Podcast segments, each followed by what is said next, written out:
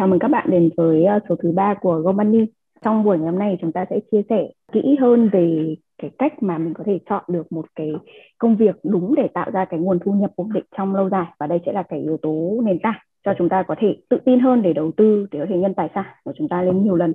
Trong tập ngày hôm nay chúng ta sẽ chia sẻ cụ thể hơn về các cái cơ hội việc làm ở Việt Nam. Thì anh Việt ơi không biết là hiện tại ở trên thị trường Việt Nam thì đang có những cơ hội việc làm nào cho các bạn trẻ có thể uh, cân nhắc để lựa chọn? Thực ra Việt Nam mình đang là một trong những cái đất nước mà đang phát triển nhanh nhất. Nghĩa là mình à, Việt có rất nhiều người bạn và rất nhiều những cái chuyên gia ở nước nước ngoài và người ta luôn luôn nói Việt Nam đang rất hot và rất nhiều những cái expat là họ muốn sang Việt Nam trong cái giai đoạn này bởi vì à, gọi chúng ta gọi là đang trong thời kỳ vàng cả về dân số cả về kinh tế cả về những cái tiềm năng à, trong cái thị trường công việc. Thế thì ở Việt Nam thì chắc chắn là hiện nay một số những cái ngành hot nhất trong những năm gần đây như là ngành um, thương mại điện tử um, ngành uh, những cái ngành mà nằm trong nhóm về tech startup uh, hay là những cái ngành đã phát triển truyền thống rất là mạnh như là tài chính ngân hàng um, hay là ngành FMCG marketing um, và chắc chắn trong đó cũng có McKinsey, à, uh, BCG đều đã mở văn phòng và đang làm rất là nhiều những dự án ở Việt Nam. Thì trong nhóm ngành um, về uh, consulting thế thì um, đó là những cái ngành mà đang phổ biến và đang thu hút rất nhiều những cái bạn trẻ tại Việt Nam hiện nay hiện tại thì em thấy là cái xu hướng vào các cái tech startup và FMCG thì thực ra cũng khá là hot đối với ờ, phần lớn các bạn trẻ hiện nay. Thế không biết là nếu mà nói đến cái ngành FMCG hay là cụ thể em thấy phần lớn các bạn sẽ apply vào marketing thì không biết là anh anh thấy là thường các cái công việc ở trong này sẽ như nào? Nghĩa là cái ngành FMCG marketing là một trong những ngành mạnh truyền thống ở Việt Nam rất là lâu đời rồi. Thậm chí là từ 5 năm, 10 năm trước hay là 15 năm trước thì những công ty như là Unilever luôn luôn là những cái ngọn cờ đầu mà là ước mơ của rất nhiều những bạn sinh viên ra trường đúng không ạ? Dù là bạn là sinh viên hàng đầu ở học ở những trường đại học ở thành phố Hồ Chí Minh hay là sinh viên ngoại thương kinh tế ở ngoài Hà Nội Việt cũng có rất nhiều người bạn à, gọi là nam tiến à, là những sinh viên hàng đầu của trường ngoại thương. Và xong rồi vào bắt đầu sự nghiệp ở Unilever, P&G hay một số công ty FMCG khác. Và sau đó thì sự nghiệp của họ đều có những cái sự phát triển rất là tốt. Bởi vì tại sao? Bởi vì những cái công ty này nó là những cái môi trường đào tạo rất là tốt và họ đã có những cái vị thế ở thị trường Việt Nam trong rất nhiều năm, thậm chí là 15 20 năm qua. Thế nên là cái nền tảng về về công ty, về tài chính, về nhân sự của họ rất là mạnh. Họ có những cái bộ máy rất là, gọi là, established, nên là họ sẽ có khả năng đào tạo ra được rất nhiều những cái nguồn nhân sự cao cấp. Những cái người vào đây làm thì sẽ được cơ hội phát triển, được làm rất nhiều những cái trọng trách khác nhau và được training một cách rất là bài bản nên là dù họ có tiếp tục ở lại những cái môi trường này gắn bó hay là họ chuyển sang những cái lĩnh vực khác có thể cũng trong lĩnh vực marketing hay là thậm chí những lĩnh vực khác hẳn luôn thì vẫn đều uh, là những cái người có khả năng leader rất là tốt theo em được biết thì nếu mà tham gia một các cái chương trình MT của các cái công ty FMCG thì thường sẽ có cái thời gian mình thử việc phòng ban khác nhau trong vòng 6 tháng. Thì không biết là cụ thể là khi một bạn mới vào ví dụ như là sẽ trải nghiệm những cái vị trí công việc như thế nào. Ví dụ như là em thấy là phần lớn các bạn marketing thường vào sẽ nghĩ là mình sẽ có thể làm các công việc liên quan đến creative uh, sáng tạo nội dung thì không biết cái này còn đúng với cả các công ty FMCG không? nó là những cái công ty đa quốc gia rất là lớn và Việt hay xếp họ vào cái nhóm gọi là marketing driven. Nghĩa là các cái hoạt động của họ sẽ được xoay quanh cái câu chuyện marketing là trong câu chuyện quan trọng nhất. Bởi vì chúng ta đều biết là đặc thù của ngành FMCG thì các cái sản phẩm giữa các công ty thực ra nó không khác nhau quá nhiều. Ví dụ nếu bạn mua cái chai dầu gội đầu của Head Shoulder so với cả cái chai dầu gội đầu của Clear chẳng hạn, thì về bản chất, mặc dù chúng ta thấy marketing là họ luôn luôn quảng cáo, họ đánh vào những cái góc, độ khác nhau, nhưng mà đó đều là cái câu chuyện của marketing. Chứ còn cái sản phẩm thực tế thì có thể nó sẽ không khác nhau quá nhiều. Nên vì thế marketing sẽ đóng một vai trò rất rất quan trọng trong cả một cái quá trình làm sao để tạo ra những cái câu chuyện, làm sao để đánh đến những cái đối tượng khách hàng khác nhau và vì thế là cái bộ phận marketing có thể coi là cái bộ phận quan trọng nhất của họ. Và vì thế họ đầu tư rất nhiều họ chi rất nhiều hàng năm. Chúng ta xem những cái quảng cáo trên thời sự trên VTV những cái giờ vàng thì FMCG có lẽ họ phải chiếm cái thời lượng sóng quảng cáo phải lên đến 60 phần trăm. Ờ, và vì vậy những cái công việc marketing của họ thì thực ra bản chất là cái ngân sách của họ chi hàng năm rất là lớn.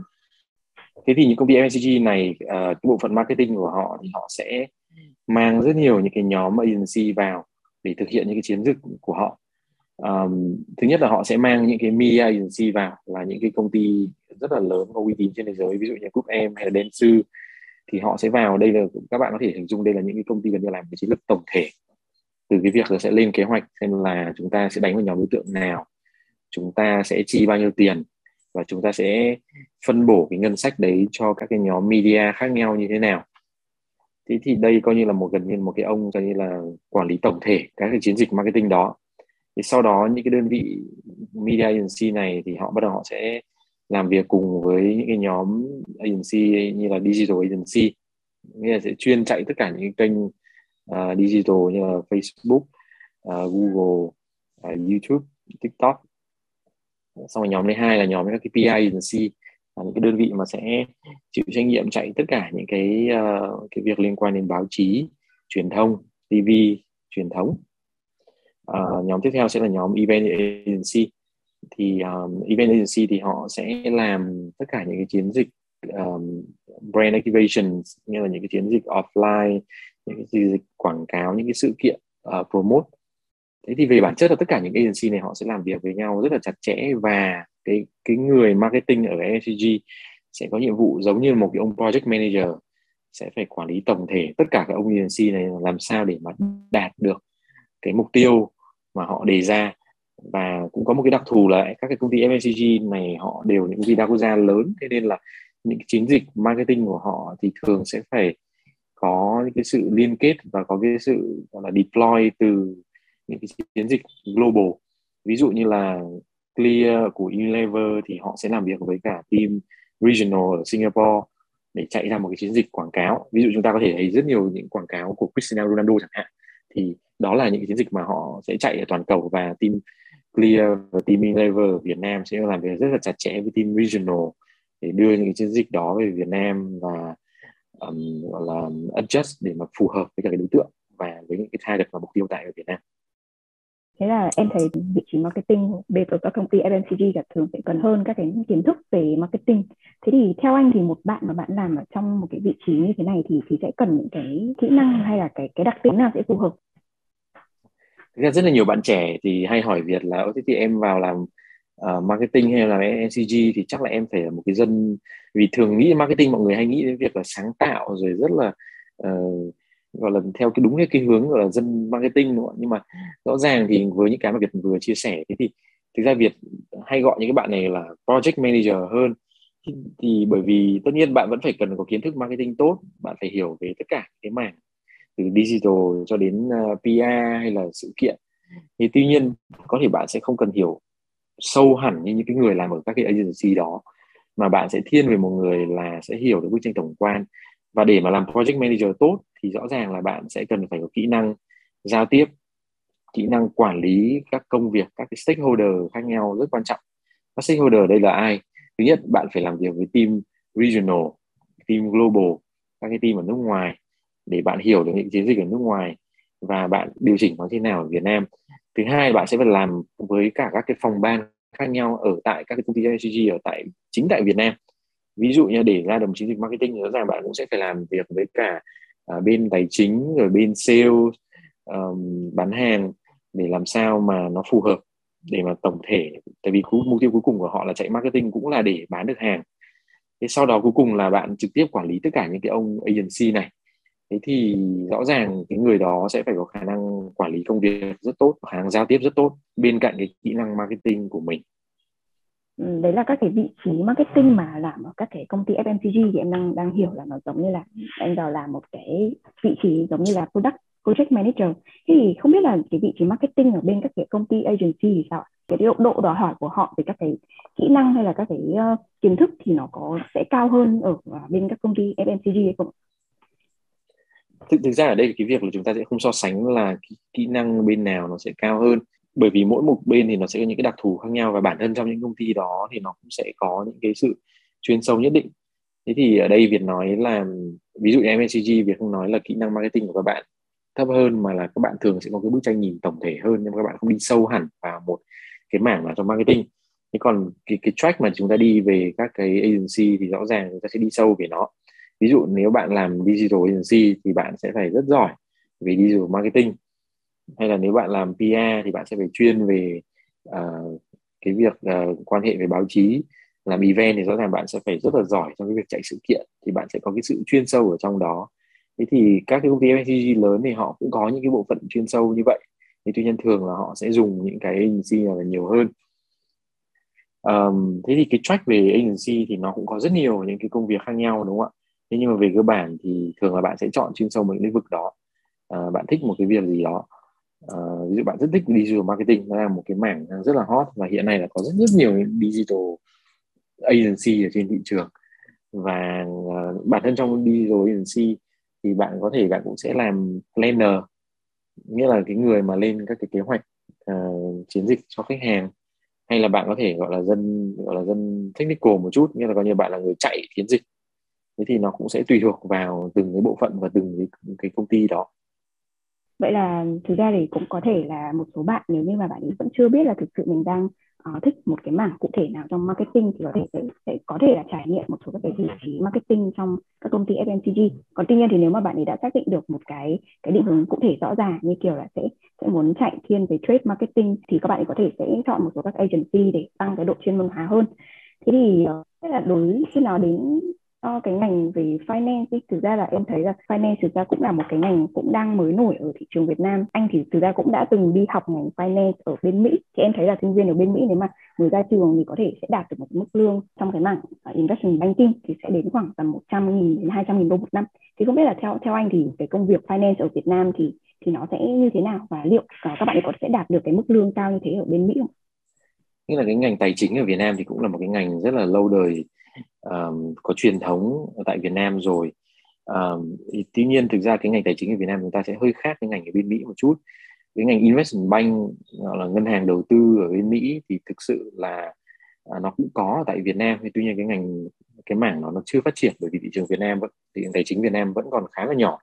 Mặc dù thị trường chứng khoán đã có cái sự tăng trưởng rất là vượt bậc trong những năm gần đây thì tuy nhiên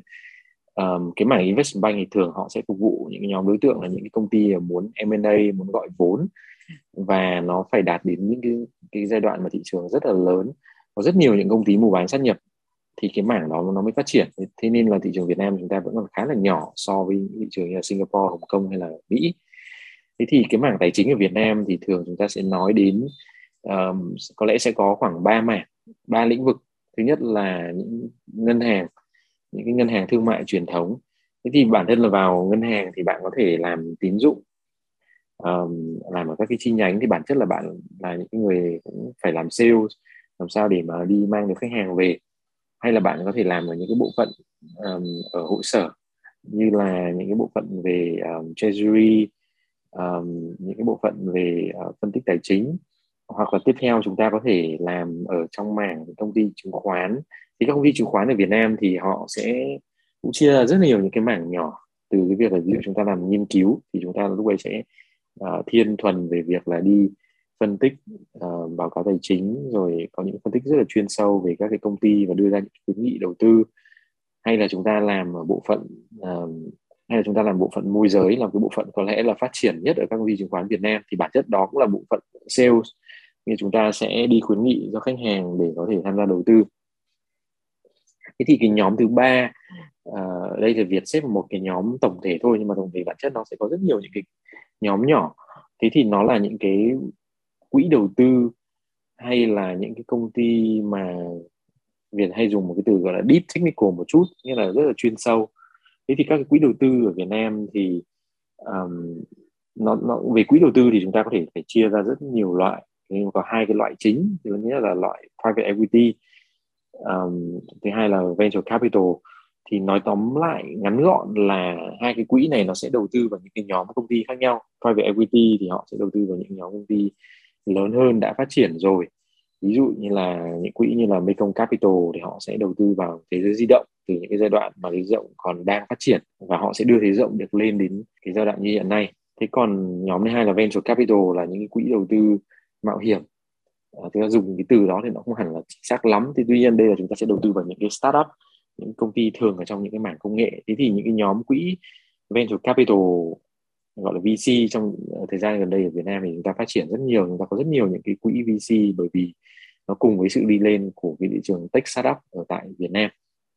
Vậy thì ấy là thực ra cái mảng tài chính ở Việt Nam có rất nhiều các cái cơ hội cho các bạn có thể chọn thì tuy nhiên thì liệu đây có phải là một cái hành trình cho một bạn nếu như mà mới ra trường thì có thể sẽ bắt đầu với một số các cái vị trí như kiểu ở trong ngân hàng thì sau đấy nếu mà cái độ chuyên sâu về tài chính của mình nó sẽ có nhiều hơn thì lúc ấy mình sẽ có thể cân nhắc một số các cái bên quỹ đầu tư để mình có thể vào làm thì đây liệu có phải là một cái hành trình của một bạn nó làm tài chính không?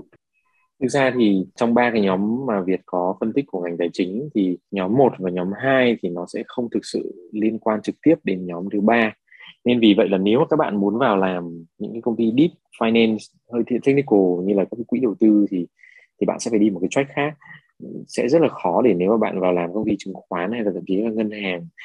sau đó bạn chuyển vào quỹ đầu tư. Trừ khi là bạn làm ở những cái bộ phận rất là chuyên sâu như là nghiên cứu um, hay là treasury nguồn vốn hay là các bộ phận tự doanh của các cái ngân hàng. Um, nhưng mà về cơ bản thì để có thể vào được các cái quỹ đầu tư thì đây là thường là những công việc mà sẽ đòi hỏi cao hơn và sẽ chọn lọc những cái um, những thường là những cái bạn ứng cử viên hàng đầu. Thì thường họ sẽ muốn thích những cái người mà có gọi là kinh nghiệm ở tại những cái đơn vị mà ví dụ như là Big Four hay là uh, consulting hay là những cái công ty uh, những cái quỹ đầu tư nhỏ. Uh, bởi vì những cái vị trí những cái quỹ đầu tư như này ở Việt Nam không có nhiều và vì thế là cái, cái, cái các cái ứng cử viên của họ thường sẽ đòi hỏi rất là cao. Và đây là một cái track khá là khó ở tại Việt Nam. Vì giống như Việt nói thì cái cái cái, cái mảng các cái quỹ đầu tư thực sự tại Việt Nam cái mảng investment bank investment fund ở Việt Nam thực ra nó vẫn còn quy mô khá là nhỏ. Cho nên là nói về cái cái, cái track về ờ, về tài chính thì thường là mọi người sẽ hay đi bên track của ngân hàng hay là các công ty chứng khoán hơn vậy thì em cũng tò mò là không biết là các cái bên như là hai cái track này khác nhau thì sẽ đòi hỏi sẽ nói chung là những cái người mà người ta làm ở trong này ấy, thì em thấy là thường sẽ cần như kiểu là bên uh, ngân hàng thì sẽ cần đòi hỏi kỹ năng sale. Thì còn bên quỹ đầu tư sẽ sẽ thuần tập trung vào các cái kỹ năng về tài chính. Thế thì không biết là cái này nó đã đã đủ với với các cái uh, tiêu chí mà bên nhân sự họ cần tuyển chưa? Hay là anh anh thấy là sẽ có một số các cái yếu tố khác mà họ sẽ cần cân nhắc khi mà chọn một người làm và làm mảng tài chính của bên họ? Ra các cái quỹ đầu tư ví dụ như là Vina Capital hay Dragon Capital thì rõ ràng là họ rất chuyên sâu về mảng đầu tư tài chính. Thì họ sẽ thích những cái người mà có background thiên về những lĩnh vực như này. Ví dụ như những cái người có thể sẽ đi học theo cái track về CFA hay là những người mà đã um, đã có kinh nghiệm ví dụ làm nghiên cứu đọc phân tích báo cáo tài chính một cách rất là chuyên sâu. Thế còn cái nhóm ngân hàng và công ty chứng khoán thì thì bên cạnh những cái bộ phận về môi giới hay là tín dụng của họ thì nó thiên về kỹ năng sale. Thế còn ngoài ra thì họ cũng có rất nhiều những cái mảng khác. À, ví dụ ở trong ngân hàng thì họ cũng có sẽ có về marketing rồi họ sẽ có về phòng nguồn vốn treasury um, và bộ phận um, gọi là thẩm định chẳng hạn. Thế thì mỗi cái bộ phận này thì nó sẽ đều có những cái đặc thù và cái kỹ năng khác nhau. Thì tuy nhiên thực sự thì việt um, hay chia cái nhóm này vào nhóm khác, nghĩa là việc không coi đây là những cái mảng tài chính chuyên sâu. Nghĩa là nó sẽ khác cái mảng tài chính chuyên sâu ở những cái thị trường phát triển. Tài chính chuyên sâu thì thường nó sẽ thiên về nhóm investment bank này, các cái quỹ đầu tư, các cái ngân hàng đầu tư, hay là các cái công ty market research, chuyên về finance. Thì những cái mảng đó ở Việt Nam thực sự là chưa có nhiều vậy thì nếu mà so về mức lương đi thì không biết là một bạn làm tài chính ở Việt Nam mà so với cả ờ, có thể là bên Mỹ. Nếu mà làm của quỹ đầu tư thì không biết là cái mức lương thì liệu nó có thể sẽ sẽ ngang với cả các bạn làm investment banking ở bên Mỹ không? Thực ra đấy bởi vì cái mảng um, về investment các quỹ đầu tư hay là investment bank ở Việt Nam nó chưa có phát triển các vị trí nó cũng chưa có nhiều. Thì tất nhiên là nếu mà chúng ta so mức lương giữa Việt Nam và Mỹ thì nó rất rất là khập khiễng um, tuy nhiên là thường người Việt hay có một cái uh, gọi là một cái cách để Việt tính nghĩa là cái mức lương ở Mỹ thường Việt sẽ chia 7 và Việt sẽ nó sẽ là tương đương với cả cái mức sống và cái nguồn thu nhập tại Việt Nam. Ví dụ như một cái người mà có thu nhập uh, 70 ngàn đô một năm ở bên Mỹ chẳng hạn thì thường nó sẽ tương đương là một cái người có thu nhập khoảng 10 ngàn đô ở Việt Nam. Nghĩa là lương của bạn là gần khoảng 1 ngàn đô một tháng. Thế thì các cái quỹ đầu tư tại Việt Nam thì theo Việt biết thì thì họ cũng sẽ trả ờ, ví dụ cái bạn thực ra thì cả sinh viên mới ra trường thì rất là khó. Thường là họ sẽ trừ khi bạn sẽ phải có kinh nghiệm thực tập hoặc là bạn phải là những cái người rất là xuất sắc. Chứ còn thường là họ sẽ tuyển những cái người có kinh nghiệm hơn. Và cái mức lương của họ thường có thể cũng có thể sẽ trả đến, đến khoảng vài ngàn đô. À, tuy nhiên những vị trí này là rất là ít. Thế còn nếu chúng ta đi làm về ngân hàng với chứng khoán thì cái thu nhập của chúng ta thực sự có thể nói một cái từ gọi là rất là vô trực vì nếu chúng ta đã đi làm sale làm môi giới rồi thì cái thu nhập của chúng ta nó sẽ phụ thuộc vào việc chúng ta sẽ mang được bao nhiêu khách hàng về à, tuy nhiên rõ ràng cái mức lương ở các ngân hàng hoặc có chứng khoán trừ khi là chúng ta là sale rất giỏi thì cái mặt bằng chung nó sẽ thấp hơn so với việc làm các cái quỹ đầu tư các quỹ đầu tư thì nếu chúng ta à, đi làm sau khi có kinh nghiệm khoảng 2 đến 3 năm và và tại các cái công ty Big Four chẳng hạn thì chúng ta vào được các cái các cái quỹ đầu tư này thì mức lương của chúng ta có thể sẽ lên được khoảng à, từ 2 đến 3 ngàn đô trở lên. Thực ra anh anh cũng còn nói nói khá nhiều đến các cái công ty Big Four thì liệu đây có phải là cái nơi làm việc khá lý tưởng cho một số bạn nếu mà muốn vào những cái vị trí cao hơn để có những cái mức lương nó hấp dẫn hơn? Big Four là một cái ngành rất là mạnh và truyền thống ở tại Việt Nam và trên thế giới và chúng cũng rất là, gọi là, rất là nhiều đời sinh viên, ngoại thương, kinh tế quốc dân, những cái trường hàng đầu đúng không? chúng ta đi vào làm big four và rất nhiều bạn ờ, trẻ thì hay nói chuyện với việt, nói là bây giờ em không biết làm gì cả thế thôi thì em cứ em em sẽ apply vào big four. Bởi vì em em em nghe là cái danh tiếng nó rất là tốt. Rồi nó là những cái nơi mà đào tạo mọi người rất là rất là hay. Thế thì thực ra tất cả những cái điều đó là đúng. Thì chúng ta đều biết là big four họ họ là những cái môi trường làm việc rất là chuyên nghiệp. Họ sẽ đào tạo được những người làm ở trong đó rất là tốt. Và mặc dù cái mức lương khởi điểm cho các bạn sinh viên mới ra trường ở Big Four thì thường nó chỉ khoảng 6 đến 10 triệu thôi nó không được cao lắm so với những cái mảng khác như là MNCG hay là thậm chí các công ty tech startup thì tuy nhiên nó vẫn là một cái môi trường để chúng ta học hỏi rất là tốt và sau 1 đến 2 năm nếu chúng ta không tiếp tục gắn bó với Big Four thì chúng ta sẽ có nhiều những lựa chọn khác để có thể um, chọn được những công việc tốt trong tương lai không biết là các bạn apply vào Big Four sẽ thường làm những cái công việc gì nhỉ? Trong Big Four thì rõ ràng sẽ có vài cái mảng uh, chính. Thứ nhất là mảng uh, kiểm toán, uh, audit. Thứ hai là mảng uh, à, về tư vấn như là consulting. Thì họ cũng sẽ đi tư vấn các cái um, chiến lược, các cái chương trình, các cái dự án khác nhau cho khách hàng.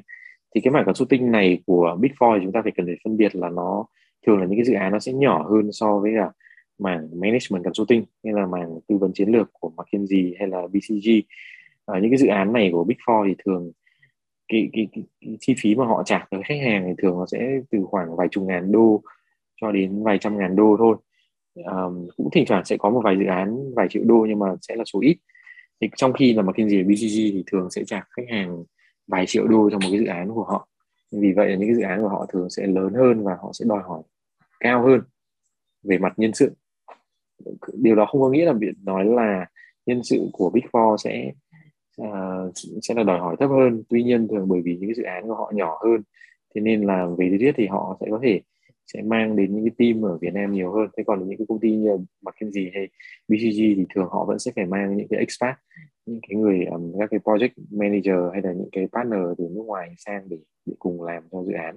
Trong FMCG á, nó cũng sẽ có cái phần về tài chính tức là cứ mỗi 6 tháng thì các bạn sẽ được ờ, rotate được ờ, chọn các cái phòng ban khác nhau từ marketing tài chính có thể là Ừ, sale nữa. Thì không biết là từ cái ngành trong cái mảng finance của ờ, uh, FMCG cho đến finance của các cái uh, lĩnh vực công ty chứng khoán hay ngân hàng và ngay cả kiểm toán cũng sẽ có cái phòng ban như kiểu audit. Thì anh thấy là cái sự khác biệt của các cái bên này sẽ như thế nào và liệu đây có phải sẽ là một cái option cho các bạn um, học ngành finance xong thì sẽ có thể cân nhắc ba cái track này không? Cái track này thường người ta sẽ gọi là corporate finance nghĩa là tài chính doanh nghiệp. Thế thì ở những trường như đại học kinh tế quốc dân thì sẽ có một khoa tài chính doanh nghiệp và uh, cái cái mảng này nó cũng rất là quan trọng. Khi mà đặc biệt là nền kinh tế Việt Nam thì càng ngày sẽ càng có những cái tập đoàn những công ty lớn hơn. Um, hiện nay thì Việt thấy là nó chưa phải là một cái track quá là phổ biến cho các cái bạn sinh viên tại Việt Nam. Thì tuy nhiên Việt nghĩ là trong tương lai chắc chắn nó sẽ phát triển. Tài chính doanh nghiệp là như nào nghĩa là bản chất là bởi vì tất cả công ty thì họ sẽ đều phải quản lý uh, cái tình hình tài chính của họ. Nó bao gồm một cái việc nguồn thu vào và cái chi ra như nào bản chất là như thế. Nghĩa là họ sẽ làm việc trực tiếp với cả cái bộ phận kế toán um, để mà lên những cái kế hoạch về tài chính. Ví dụ công ty năm nay chúng ta doanh thu của chúng ta là 10 triệu đô chẳng hạn. Thế thì cái nguồn doanh thu rõ ràng nó sẽ không phải đến trong tất cả cùng một thời điểm. Thế thì với cái nguồn doanh thu như thế chúng ta sẽ cần chi ra hàng tháng ví dụ như là một triệu đô. Thế thì cái cái nguồn tiền chúng ta sẽ lấy từ đâu? Chúng ta sẽ lấy một phần từ doanh thu. Chúng ta sẽ lấy từ việc là uh, đi vay phát hành trái phiếu hay là chúng ta sẽ um, uh, gọi là huy động vốn mới trên thị trường chứng khoán thì đó là những cái câu chuyện mà uh, tài chính doanh nghiệp họ sẽ phải lên kế hoạch. Hay thậm chí những công ty lớn ví dụ như MNCG thì cái bộ phận ờ, corporate finance này thì họ sẽ là những người nắm cái budget lúc ban đầu nhưng họ sẽ làm việc cùng với marketing để mà lên. Ví dụ năm nay chúng tôi có 50 triệu đô ngân sách marketing ở tại Unilever chẳng hạn. Thì bây giờ ừ, ok tôi sẽ chia cho các cái brand khác như thế nào. Cái ngành uh, ví dụ brand Clear là một trong những brand lớn nhất. Thì tôi sẽ chia cho anh 2 đến 3 triệu đô tiền marketing. Thế thì cái bạn tài chính doanh nghiệp đó sẽ ngồi làm việc cùng với cả cái bạn phụ trách brand các cái bạn phụ trách brand của Clear. Và các bạn đó sẽ phải lên kế hoạch là tôi sẽ chi hai ba triệu đô này như thế nào. Và so với năm ngoái là tăng hay là giảm tại sao lại tăng? À bởi vì thị trường clear đang phát triển. Hay là và cái, cái mục tiêu uh, sau đó thì cái bộ phận corporate finance cũng sẽ làm việc với bộ phận sale để xem là ok với cái ngân sách marketing năm nay tăng lên như thế thì các anh sale các anh sẽ bán được bao nhiêu hàng? Ví dụ về thuyết clear chúng ta tăng lên 2 đến 3 triệu đô thì bây giờ doanh thu chúng ta muốn tăng lên 10 20 triệu đô chẳng hạn tôi lấy ví dụ thôi. Thì thì các bạn sale cũng sẽ phải đưa cái nộp những cái chiến dịch đó như thế. Thế thì cái người corporate finance đó thực ra rất là quan trọng bởi vì họ là người, bởi vì cuối cùng một cái công ty là họ sẽ quan trọng nhất về cái vấn đề lợi nhuận của họ. Thế nên họ sẽ rất quan tâm đến việc là cái ông đầu vào như là ông sale sẽ tạo ra được doanh thu bao nhiêu. Và bao giờ tất nhiên về lý thuyết họ sẽ ép những cái bộ phận sale phải đưa target tăng KPI liên tục. Và họ sẽ quản lý cái bộ phận ờ, đầu ra, như là thường là các ông marketing là các ông chi tiền nhiều nhất trong các công ty MCG là anh chi nhiều lên hay anh chi ít ra uh, tại sao như thế? Và mục tiêu của anh là như thế nào? Anh phải tăng được những cái chỉ số những cái KPI của anh ví dụ độ nhận diện rồi khách hàng tiềm năng. Và cuối cùng là eventually sẽ phải ra được sale cho cho cái công ty đó. Thế nên là cái bộ phận corporate finance thì họ cũng đóng một cái vai trò rất là quan trọng. Vậy thì em thấy thực ra là là nếu mà mình vào Big Four thì thực ra cũng là một cái nền tảng rất tốt để mình có thể sẽ vào một số các cái consulting firm. Thì không biết anh thấy cái điều này có đúng không? Thực ra uh, nếu mà nói về cái mảng management consulting như là của McKinsey hay BCG thì họ không có yêu cầu bất một cái background cụ thể nào cả. Uh, tất nhiên khi mà bạn apply thì để vượt qua được cái vòng đầu tiên là cái vòng resume thì bạn vẫn sẽ phải thể hiện được bạn là một người có tiềm năng và đã có những cái người ta gọi là history of excellence những cái lịch sử về uh, cái năng thể hiện cái năng lực của bạn thế thì cái việc là nếu bạn làm việc cho Big Four chẳng hạn thì nó cũng là một cái việc thể hiện năng lực tốt bởi vì Big Four nó vẫn là một cái môi trường rất là uy tín và nó là một cái brand name mà mọi người đều biết. Thế tuy nhiên đó không phải là con đường duy nhất. Nếu bạn làm các cái lĩnh vực khác thậm chí là lĩnh vực không liên quan như là marketing hay thậm chí là làm tại ngân hàng uh, hay là những công ty tech startup đi chăng nữa thế thì uh, tất nhiên nếu bạn làm những cái công ty mà càng lớn thì thì cái resume của bạn sẽ càng có cái độ um, độ cái giá trị ban đầu nhìn nó cao hơn. Um, tuy, tuy nhiên là giống như Việt nói thì thực sự cuối cùng là họ sẽ quan tâm đến cái việc là bạn có phải là một cái ứng cử viên mạnh không? Và cái việc là làm cho một cái công ty lớn cái brand name của công ty đó nó chỉ là một phần thôi.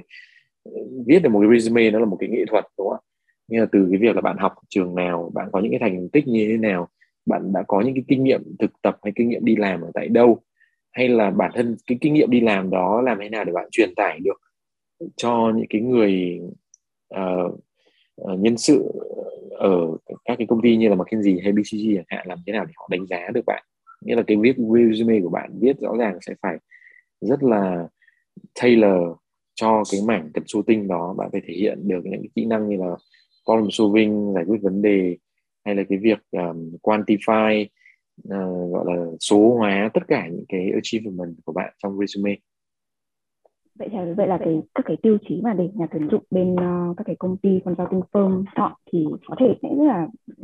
gọi là tiêu chuẩn cao hơn so với các công ty mà bộ phận consulting của bên Big Four thì em cũng tò mò là không biết là cụ thể hơn là các cái công việc consulting ở bên các cái công ty lớn uh, như kiểu McKinsey hay là bên hoặc là BCG sẽ khác gì so với các cái consulting ở bên uh, Big Four ạ? À, Ờ, đây là một câu hỏi rất là hay việc nhận được rất nhiều những câu hỏi này. Thế thì um,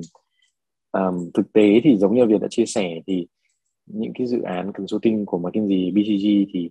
thường cái chi phí của họ sẽ cao hơn. Nó sẽ lên đến khoảng vài triệu đô cho một cái dự án trong một vài tháng. Um, thì lấy ví dụ như là họ họ sẽ hay nói là chúng tôi là đi strategy consulting tôi tư vấn chiến lược.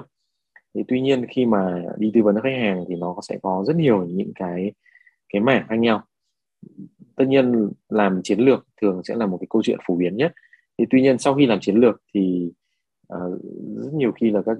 um, các cái công ty các khách hàng là họ sẽ sẽ thuê những đơn vị ờ, uh, McKinsey BCG này vào sẽ triển khai những cái dự án luôn. Ví dụ hiện nay là một cái mảng số hóa chẳng hạn. Đó là một gọi là digital transformation là một cái mảng đang rất là phổ biến. Thế thì một cái công ty lớn một tập đoàn lớn lấy ví dụ như một cái ngân hàng hay là một công ty bất động sản lớn ở tại Việt Nam thì uh, khi mà họ muốn số hóa như thế thì họ không biết là sẽ bắt đầu như thế nào. Thì thường và họ sẽ muốn xem là những cái công ty tập đoàn lớn trên thế giới đã làm việc đó như thế nào. Thế thì bởi vì mà McKinsey BCG thì họ đã làm những cái dự án này ở những quy mô um, toàn cầu cho rất nhiều những tập đoàn lớn khác nhau. Thế nên là họ sẽ có những cái expert những cái expertise những cái người mà đã những cái partner những cái, những cái consultant mà có kinh nghiệm rất là chuyên sâu về những cái mảng này. Và vì thế họ thấy có thể mang được những cái kinh nghiệm triển khai những cái dự án đó sang Việt Nam. Thế thì đó là những cái giá trị một trong những giá trị lớn nhất mà họ mang lại. À, bên cạnh đó thì cũng là vấn đề đầu vào bởi vì ở McKinsey BCG thì rõ ràng à, họ tuyển người ít hơn. À, nhưng mà à, những cái nhân sự này thường là sẽ là những cái nhân sự hàng đầu. À, họ sẽ trả một cái mức lương cao hơn so với cả Big Four hay là rất là nhiều những ngành nghề khác. Và họ đòi hỏi rất là gắt gao và bạn rõ ràng bạn cũng sẽ phải làm việc nhiều hơn rất nhiều. Một cái consultant ở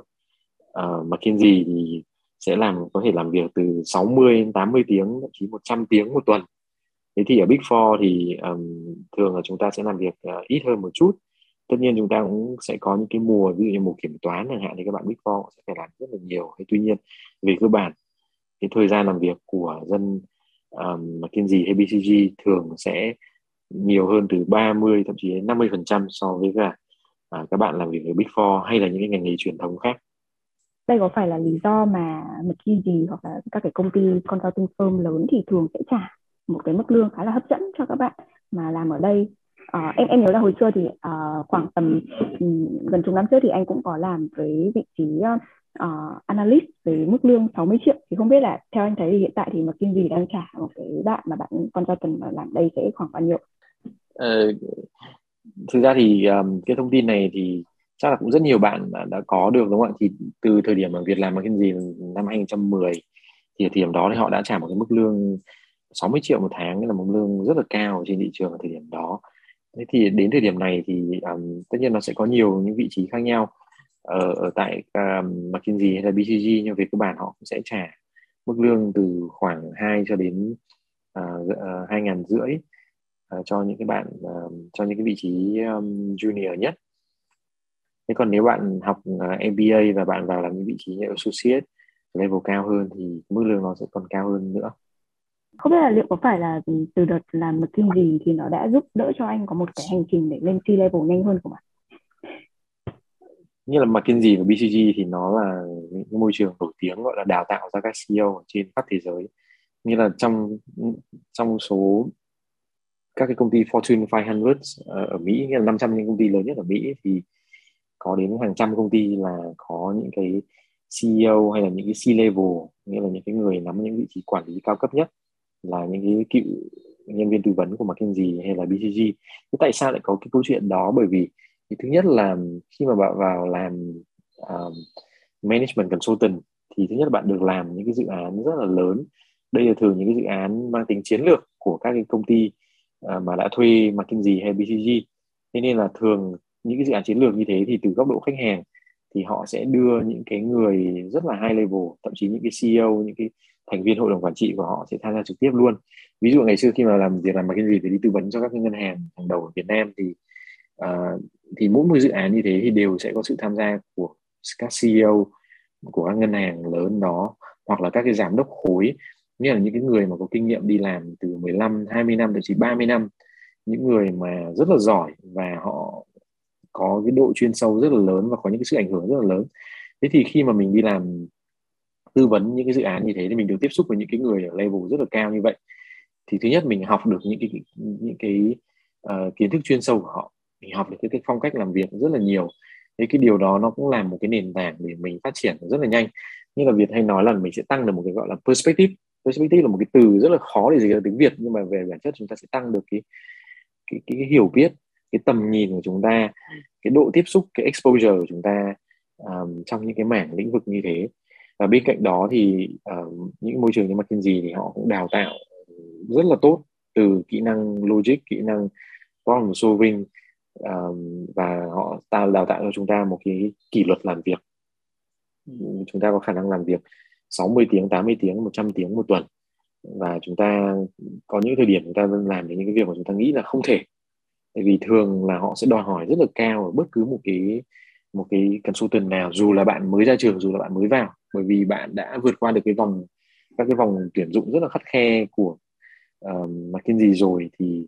bạn sẽ được đòi hỏi rất cao. Ngay từ ngày đầu đi làm mặc dù có thể bạn chưa biết nhiều nhưng bạn đã được kỳ vọng là bạn sẽ bắt đầu phải gọi là add được value mang lại rất nhiều những giá trị cho cho các cái dự án của mình. Cho nên là làm trong một cái môi trường như thế khoảng 2 năm chẳng hạn thì bạn sẽ được đào tạo một cách rất là tốt và bạn sẽ bị gọi là sẽ được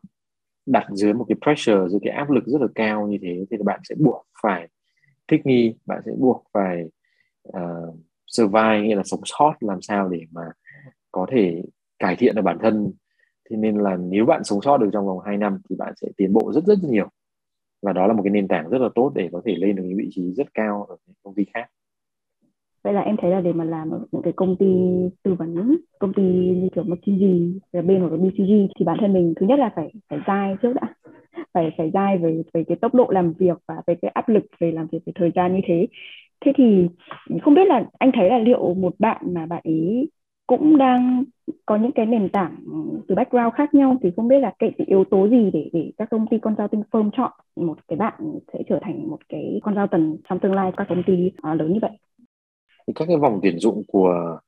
uh, các công ty consulting nó đều rất là gắt gao. Uh, nghĩa là sau khi chúng ta vượt qua được vòng resume thì thường chúng ta sẽ phải ở uh, gì thì chúng ta sẽ phải làm một cái uh, một cái test một cái bài kiểm tra ngày xưa là problem solving test nhưng bây giờ nó là problem solving game. Um, sau đó thì chúng ta sẽ phải vào vòng phỏng vấn và phỏng vấn sẽ là 6 vòng. Nghĩa chúng ta sẽ phỏng vấn với các cái uh, consultant đang làm việc ở tại uh, McKinsey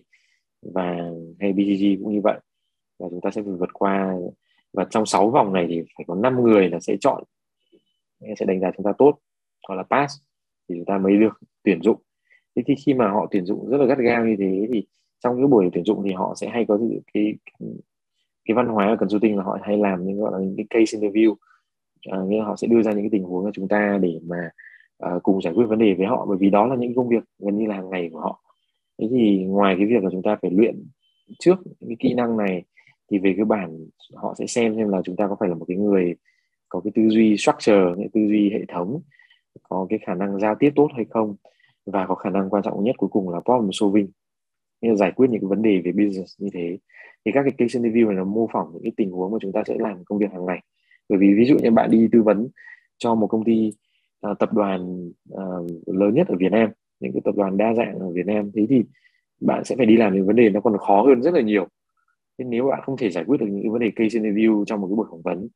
bạn không thể giao tiếp bạn không thể handle nổi cái pressure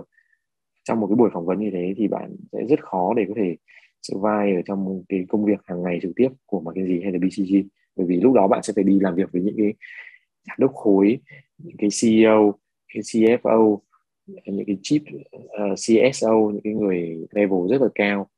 uh, của là những cái người mà là ở ở tại những cái khách hàng sẽ làm việc trực tiếp với cả các công ty này. Ừ, ờ. Vậy thì trước khi mà kết thúc uh, tập 3 này thì không biết là à, anh Việt có thể có một vài lời khuyên cho các bạn. Bây giờ cũng đang trong quá trình là có thể là đang đi làm rồi một đến hai năm rồi và cũng cân nhắc một cái một số các cái vị trí mới hay là các bạn đang cũng đang trong giai đoạn chọn một cái hướng mới cho mình. Đúng thế anh có lời khuyên gì cho các bạn không ạ? Thực ra là lời khuyên uh, muôn thuở của Việt dành cho các bạn trẻ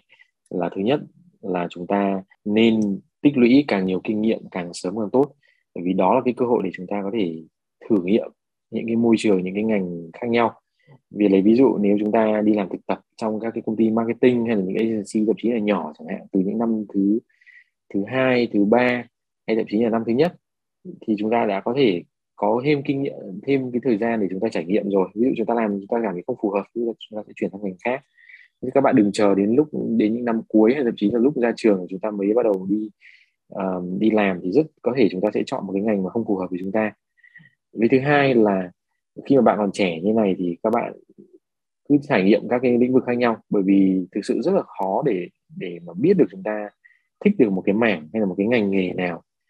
Bản thân cá nhân Việt ngày xưa cũng sẽ phải mất rất nhiều thời gian để có thể chọn ra được một cái ngành phù hợp. À, và thứ ba là dù bạn có đã làm một cái môi trường nào thì cái điều quan trọng nhất là bạn vẫn cần phải gắn bó và chiến đấu với những môi trường đó ở Việt Nam chúng ta đều nhảy việc rất nhiều thì đó là một cái văn hóa rất không nên. Chúng ta trải nghiệm không có nghĩa là chúng ta nhảy việc liên tục. Ở đây Việt nói là trải nghiệm là ví dụ chúng ta đi làm thực tập thì có thể một năm thì chúng ta sẽ làm thực tập ở một đơn vị khác nhau. Thì tuy nhiên ví dụ nếu chúng ta đã ra trường hay là những năm cuối mà chúng ta có thể đi làm việc full time chẳng hạn thì các bạn cần phải gắn bó bất, bất cứ một cái môi trường nào ít nhất là một năm rưỡi đến hai năm. Khi mà Việt nhìn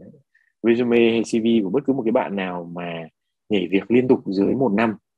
hay là vài tháng thì Việt rất là dị ứng với tất cả những ứng cử viên đó bởi vì nó thể hiện là bạn là một cái người không tìm hiểu kỹ, trước hết là bạn không tìm hiểu kỹ cái môi trường đó. Thứ hai là bạn là một cái người không loyal như là bạn nhảy việc quá nhiều, bạn không có cái sự gắn bó, bạn không có sự quyết tâm. Nhiều khi khó khăn một chút thôi, hoặc là thấy không phù hợp là bạn đã chuyển việc ngay thì thực ra cái thời gian làm việc mà dưới một năm thì bạn chưa thể học được quá nhiều bạn cũng chưa thể biết được cái môi trường đó nó nó một cách rất là rõ. Và bạn cũng không có um, học được nhiều từ những cái công việc đó. Thế nên là nếu bạn nhảy việc nhiều thì đó là một trong những cái điều Việt khuyên là các bạn trẻ không nên làm một chút nào cả. Cảm ơn anh Việt về những chia sẻ về các cái cơ hội việc làm cho các bạn trẻ Việt Nam ngày hôm nay. Các bạn thì có thể like và subscribe kênh của GoMoney để có thể đón chờ các cái nội dung sắp tới về định hướng nghề nghiệp để tạo ra nguồn doanh thu ổn định và cũng là những cái chiến thuật đầu tư uh, được chia sẻ với GoMoney. Xin chào và hẹn gặp lại.